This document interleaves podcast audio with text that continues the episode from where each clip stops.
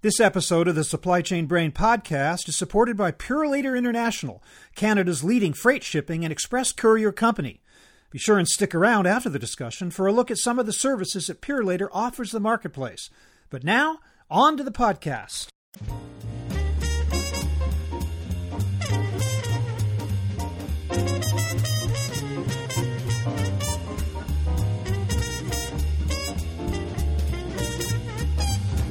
Canada might be just over the U.S. border, but it has its own unique set of rules, tips, and strategies for the successful delivery of e commerce shipments. Hi, everybody. I'm Bob Bowman, Managing Editor of Supply Chain Brain, and this is the Supply Chain Brain podcast.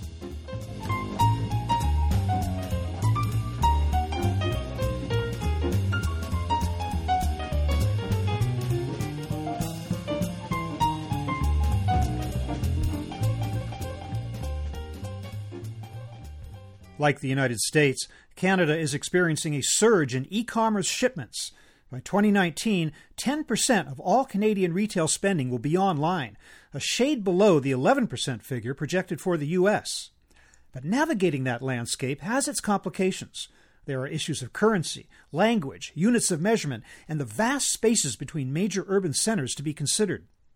Today, we'll get some guidance on how to successfully manage e commerce shipments to and within Canada, especially for business to business buyers, from my guest, John Costanzo, president of Purolator.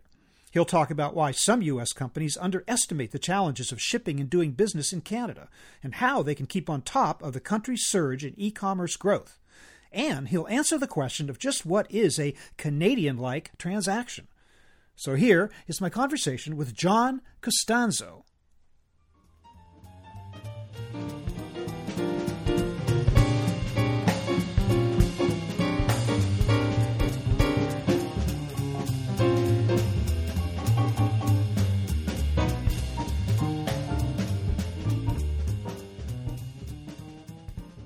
John Costanzo, welcome to the program. Thank you. Great to be here, Bob. Look forward to our conversation. Now, in Canada, we're hearing and seeing a huge surge in e commerce, just as in the U.S. We're hearing that by 2019, 10% of all Canadian retail spending will be online versus 11% in the U.S., but also getting the sense that perhaps Canadian businesses are not keeping pace with this trend, especially in the B2B e commerce area. Is that your perception? Well, uh, B2B e-commerce is certainly not new, but Canada may be a little bit behind the States in that regard, but catching up pretty quickly. Today, B2B transactions are pretty closely resembling consumer transactions as professional buyers are looking for the same kind of choices, flexibility, service levels they get when they buy uh, on a personal level in their home life. So, especially the younger buyers, folks that are uh, managing procurement departments in the 18 or under 35 18 to 35 range, uh, they prefer to make purchases online, whether it's at home or, or at work. With the existence of NAFTA and with the feeling that Canada is just right over the border and in most cases speaks our language and doesn't seem to be much different than we are, do you think that sometimes businesses underestimate the challenges involved in expanding e commerce platforms to Canada? Yes, I do. I, I think some of the more traditional uh, bricks and mortar companies, uh, the larger industrial firms, probably a little bit better at it because they, they're more experienced in international. Where we see some challenges are on the e commerce providers, companies that are really invested heavily in the States and they see Canada as a great opportunity. Same language, same cultural relationships, uh, and buying habits. So they, they see a, a quick opportunity to jump in that market, but they forget there's a border in between and, and lots of challenges related to that. It is, after all, another country. Yeah, Sometimes companies and people don't really fully uh, appreciate that. Yeah. So let's talk about some of the groundwork that needs to be laid in order to create successful e commerce B2B platforms to Canada. Starting with, I guess, currency. Uh, what, what are some of the issues there? Where does that come into play? Yeah, it's important to take that into account. Uh, you know, two years ago, or two, a little less than two years ago, the dollar, Canadian dollar, and the U.S. dollar were at par buying a U.S. product really was very little difference between the value of your product and a Canadian company's product, or perhaps somebody from another part of the world. Today, U.S. dollar is, uh, I think everyone knows, is very strong. It's currently trading about a dollar thirty. So there's a premium in buying U.S. goods as a result of that. And I think it's very, very important for anyone looking in the market or to expand into the Canadian market to understand how that lines up competitively with Canadian competitors. So, very important element. The other is to make sure that the website can make the necessary currency conversions if need be. You want to sell in Canadian dollars if you can to make your product experience as easy as possible and consumers in Canada are really, really good shoppers. Right? They uh, will sacrifice a day or two in transit in order to get a good price, and they're going to buy based on on that price. So the more you can do to do your homework up front and make that experience a very easy one or seamless one, the better. So there are pricing differences, different considerations in terms of pricing between the U.S. and Canada that need to be taken into account. Absolutely, absolutely. Language, of course, uh, Canada is a bilingual country. How does that figure into it, and how should that be an important consideration? Well, in uh, certainly in the Quebec market, it's a legal issue. You have to comply with the language requirements in that market. You need to your packaging and labeling, and even your marketing materials need to be in bilingual, uh, both English and in French, in order to comply with the provincial rules and laws. Uh, your units of measurement need to be thought about as well and need to be stated that way. It's both a legal requirement but also a customer experience requirement. Folks in Quebec like to be spoken to in the language that they, they use on a consistent basis and are comfortable with. And if you're going to be successful in that market, it's very, very important to align all your marketing literature and uh, other material in, in French Canadian. Which leads to the question of packaging and labeling, which certainly takes into account some of the things you're talking about, but other considerations as well, correct? Yes. You got to make your packaging and labeling consistent with the market dynamics. It's not too different than, and I think most of the people that are marketing in the in the market know that uh, whether you're selling product through direct mail or through other means or website, it needs to have the look and feel of the country you're operating in. And Canada is a is one country, but it does have these regional differences. And the more your product or your, your marketing materials, your packaging, your labeling appeals to the folks in uh, the French speaking part of the country to, in a way that they're used to buying and, and uh, speaking in on a daily basis, the more successful you're going to be. I wonder if that's one of the reasons why certain American uh, retailers' initial forays into Canada have not panned out because of their lack of understanding of that different customer experience yeah. that uh, Canadians have. Yes, I mean, I, it, you can see that on steroids and looking at companies that have expanded into Europe, right? Where you, you it's certainly a huge market. It's uh, 350 million buyers or greater, but it's 17, 18 different markets and uh, cultures and languages, and uh, that's a, that's exactly the problem you have in Canada. Only much more, much less complex to solve. It's really only two differenti- differentiators that you have to focus on. But taking the time to understand it and to uh, align with those market differences is really, really very important. How would you define a Canadian like transaction yeah. as different from that in the U.S.? Yeah, we've actually done some research on that just to make sure we understand the differences so we can help our customers better better understand how to position a sale to Canadian shoppers. Canadians, based on the research we did last year, we contacted over a thousand people. the majority were Canadians, but we did survey uh, U.S. consumers as well that have bought online to see what the different nuances were.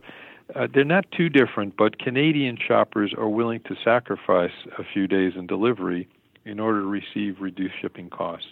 That's probably true of U.S. companies as well, uh, but at least we've saw that that is true, but Canadians are even more inclined to do so. So, how can U.S. businesses ensure delivery to Canada when we have to deal with the uncertainty of the customs process and other obstacles? I think is also something we found important to understand in in serving that market, so that the experience the customer gets is pretty similar to the one they get here in the states. I just think the whole experience, consumers in Canada uh, hate to get a delivery at the door and a bill for uh, cl- clearance and duty, for example. That's something you know, your consumers don't have to experience here domestically, but they can if you don't set the transaction up properly in the beginning. And there's a way to clear shipments at that border. Uh, so that experience is exactly the same as they would have if they were ordering from a Canadian supplier or a company uh, selling goods. So it avoids angering customers and frustrating them and uh, making your products less appealing to, to get that all up front and understand the dynamics. Geographically, I would think that Canada pro, uh, provides huge challenges. I mean, certainly you have your usual urban centers throughout the country, but then you have vast areas of, of rural and agricultural territory that must be more difficult to reach. And I guess that leads to interesting questions about just where you should be locating inventory in order to serve Canada. Should you serve everything out of the urban centers? Should you have regional or territorial um, type distribution centers? What are some of the factors that go into helping to make that decision? That's a really good point and an important one to consider. You know, many companies think it's really critical to have an inventory center in Canada, and they rush to put that center in uh, Toronto. The truth of the matter is, if they've got inventory centers or DCs set up across the United States, for example, let's say uh, in Ohio, in uh, somewhere in the other the central part of the country, maybe Illinois, and again out west in LA or uh, Utah or perhaps uh, Nevada, you can serve Canada more quickly from those U.S. distribution centers than you can by setting up a DC in in country in Canada in Toronto.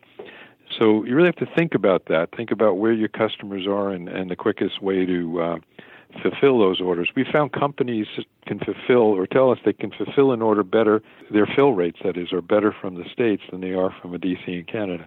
On the other hand, if you can stock inventory, smaller parts for fast-moving uh, product uh, across the country, and we companies like ours and others can help do that through their 3PL services. That's also a good idea. So you have to really look at the profile of where your customers are, where you're targeting, and think about that uh, distribution center uh, strategy.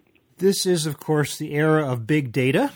And I'm yeah. wondering the extent to which when companies that are seeking to create these e commerce platforms in Canada are, in fact, making adequate use of the huge volumes of data that are out there with respect to such things as inventory, visibility, routing, tracking, performance measurement. Do you think they're doing a good job in that area? I think it depends on the company you speak to. I don't think anyone's satisfied with the level of use of that data. There's an awful lot of data, as you say, companies collect. I'm not sure how much of it actually gets used and applied to improve the overall supply chain. I, I think the most important thing is to really understand the KPIs. What's important to your customers? What is going to make you more successful? And focusing on the data that makes a difference. For example, the, the order fulfill fill rate. That's a really critical one, right? How many times can you fill that order on the first attempt? Uh, rather than having it arrive in parts, particularly in the B2B section. You know, if you're, you're fulfilling an order for a piece of equipment, and it gets there three different days because you're, you're fulfilling it from several inventory centers across uh, Canada, for example, or because your Canadian inventory center only supplies a piece of that. You may be filling that piece of it pretty quickly, but the customer experience not too good. So I, I think data is there. There's a lot of it, but I think that my advice would be to make sure you're focusing in on the customer experience you're trying to meet, and uh, less data is more in that case. In relation to that, of course, in the United States, social media has huge advantages for branding and for promotion. At the same time, it also has a huge potential for disaster if something goes wrong. I assume that's the case in Canada as well, that social media is extremely powerful. Yeah, Canadians are as tuned in on social media as we are, maybe even a little more so. I think particularly up in the remote areas of the country where communication is a little more challenging, you know, in the mining areas, for example. You mentioned earlier that uh, it's a big, big country. Uh, and it's true, uh, although probably 80% of Canadians live within 100 miles of the border, there's a lot of gaps in between those places. And social media and other uh, methods for communicating are very, very widely, uh, widely used. Of course, there's always the modal decision. Talk a little bit about some of the innovative options out there for moving freight into Canada. You know, I don't know how innovative I'd call these, but I think uh, uh, innovation is not always the big bang kind of idea. It's really just applying logical, sensible methods to what you're already doing. Seeing and what we, you know, we and other companies like ours do is we look at what a company is doing today and saying, is there a better way to do this? You know, have you thought about it? it Canada often only represents 10%, maybe 20% of a customer's distribution spend. So, to be honest, with everything, you know, the short staffs today in logistics organizations, and marketing organizations, there's not a lot of time spent thinking about that as there should be. And you can come up with much more creative ways. So, consolidation or assembly, for example, of goods is often a, a method we suggest, you know, where customers are sending individual orders, incurring single package charges, uh, single clearance fees, uh, single delivery charges. Often you can you can assemble those shipments uh, either at your DC or at one of our facilities uh, and save quite a bit of money on crossing that border and delivering that product to your customer without losing a day's transit. Air is often not required, right? Canada, as you said, most Canadians live within 100 miles of that border, so the population centers are pretty dense right along that border, and you can deliver pretty quickly by ground into some of those markets. You don't need to spend as much on air. So looking at creatively changing the supply chain, the way you're serving the market, even though it's only 10 or 20 percent of the volume, can pay big dividends if you, you make that time and investment. Does this explain that idea of flying trucks? Yeah. What does that mean exactly? Well, it's exactly that. You know, we often sort of tongue in cheek say that, or there are no wings on those trucks, right? But they get there just as quickly uh, as air aircraft can. Particularly if you're moving out of Cleveland going into Toronto, you really don't need to fly to give next day service to that market. And we send quite a few trucks at night up on an expedited level, right from the warehouse into our distribution center, hit our whole national sort. Uh, and again, other companies can do that for you as well. But you need to think about it. Now, in our case, we don't give you menu A, a menu B. Our approach is always to look at uh, the most logical solution for your business, and air is not always the right one, but it doesn't mean it's slower. Truck or surface can be just as fast to certain markets uh, within the Canadian market. And then we come to the last mile, which is always a huge issue wherever you are in terms of delivering e commerce shipments. What are some of the considerations for last mile shipping and service provision in Canada? A few things. One is, uh, do you, depending on the value of your product, you should consider no signature required on a uh, delivery because, as it is here, you know, it, not people are often working, not at the house, so uh, you don't want to have a shipment go back to the terminal and a, a tag left saying call us and we'll reschedule delivery if you want that product uh, quickly or if you want your customers to have that product quickly. So consider having no signature required in all your shipments. The other option is uh, we have, and we can talk about this later, but there are mail products available. And in Canada, what most people are not aware of is about 60 65% of deliveries to a person's home are delivered through what's called a community mailbox. And Canadians are very comfortable receiving packages through that uh, locker near their home, right down this road, usually from their house uh, or on the corner. So mail is sometimes an option option. Uh, it's a little so, slower speed, doesn't have all the bells and whistles of courier or express, but it could be a good option to consider uh, for that reason as well. That's really interesting because here in the U.S., and just we have only recently begun to see the increase in the use of lockers yeah. for pickup, and yet it seems like Canada has been ahead of us on that score. Yeah, very. Uh, that is one area where I'd say Canada definitely is ahead of the U.S. It's been a very uh, aggressive program to install those community mailboxes. Canadians are very comfortable with them, and uh, they work quite well. There's very little resistance. I mean, there are you know there are some occasions where somebody wants it delivered either because their health issue doesn't allow them to get down the road, and we uh, Canada Post Group makes accommodations for those. But the majority of Canadians enjoy uh, using that. So it it is for customer experience. It's a good option to consider. We can talk about later some of the things we've done in concert with uh, our parent company, Canada Post, to make that make that a, a good experience for our customers. I assume that Canadians are just like Americans in terms of expecting or hoping or demanding free shipping or what they consider to be free shipping, which leads to the point where companies have to really manage their costs very well. I take it the challenge is there in yeah. Canada as well, correct? That's true, and and and really, in the end of the day, there is no free shipping. Someone's paying for the cost of getting that product to the door. And Canadians, of course, as I mentioned earlier, are inter- will sacrifice a day or two in order to get uh, a lower cost. They're very cost conscious. Don't want any surprises at that door. So all those options, including the the uh, postal option, should should be taken into account. And there are ways to make that experience be look and feel very similar to an express delivery.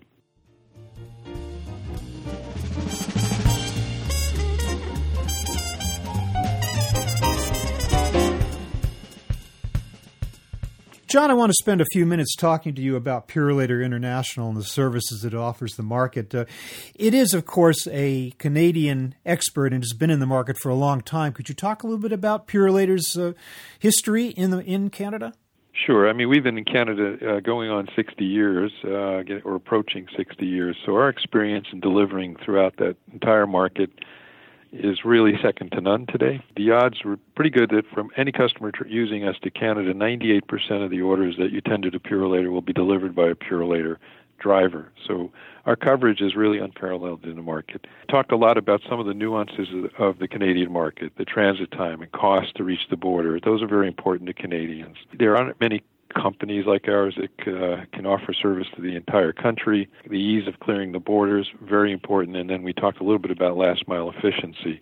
So we've come up with, I mean, our courier service, or what we call here in the States express services, are really excellent for expediting orders, give high level of visibility. But when it comes to cost, it's going to be a little more costly uh, to have that in consumer goods with free shipping, as you mentioned earlier. Uh, it's important to keep those costs down. So what we did is develop a new product uh, called PuroPost. It's for lighter weight shipments, uh, typically five, ten pounds, going to a consumer's home. And the way it works is we pick up those shipments here in the States. We typically move them by surface to one of our processing centers or our gateways here in the United States. And we have one of those located virtually uh, every major U.S. city. They are assembled and loaded for transport directly to the Canadian border. Uh, when they arrive at the border, all the paperwork required to get those shipments across the border is already has already arrived upon the truck arriving, and the duties and taxes have been incorporated into the price of sale with the customer. We work with them to pre-assess the duty tax on the products, and uh, they're able to build those costs into their pricing so that uh, there is no duty or tax assessed uh, for the when the shipment is delivered at the other end gets an expedited clearance. And we're part of the Canada Post group of companies, so we've been able to work uh, with Canada Post to build some nice features into that service that give it more of a client, uh, courier or express-like experience. So tracking visibility is excellent on that product, and transit times to uh, most of the market are, uh, come fairly close for consumer delivery to residents to express deliveries. You know, we were talking earlier about the challenges of serving geographically urban and rural and agricultural areas. I guess in that case, the, uh, the the fact that Canada Post will allow deliveries to PO boxes is an important aspect, is it not? Absolutely. PO boxes, as well as some apartment buildings that are difficult to get in. Canada Post, of course, has access to every building in uh, Canada and delivers to uh, every home or address in the market. So, yes, Absolutely. There is no limitation to delivery through the Canada Post Group. Canada Post is that last mile, too, isn't it? It is, yes. So Purolator is, deli- is picking up, line hauling, clearing, getting the shipment to Canada Post, and Canada Post takes it into that last mile. It's really a great partnership, and we guarantee delivery from the U.S. under that service between two and eight days, depending on the destination. It's been a great product, and it's been uh, one of our fastest growing over the last two years. We introduced it, I believe, back in the spring of 2014, if I recall, and we launched it on a trial basis. Then it's been a very fast growing product for uh, the, the consumer goods or the retailers, the e-retailers or e-tailers, I guess as we call them today. And uh, some of the largest companies in the market find it to be a great, have found it to be a great source of uh, service for their their products. John Costanzo, I want to thank you so much for talking to us about the ins and outs and the intricacies of shipping to Canada, as well as a little bit about Purolator International itself. Thank you very much for being with us. Hey, Bob, thank you. I appreciate your time as well.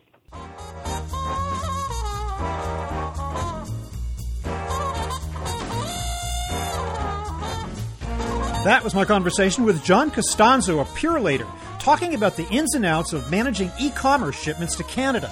Our thanks to Purolator for sponsoring this episode. We're online at www.supplychainbrain.com, where we post a new episode of this podcast for streaming or downloading every Friday. You can also read my think tank blog, watch thousands of videos, and access all of our other content, including the digital edition of our magazine. Look for us on Facebook and LinkedIn. Follow us on Twitter at scbrain. You can also download or subscribe to the podcast on iTunes. Got any suggestions or comments on this or any other episode? Email me at rbowman at supplychainbrain.com. See you next time.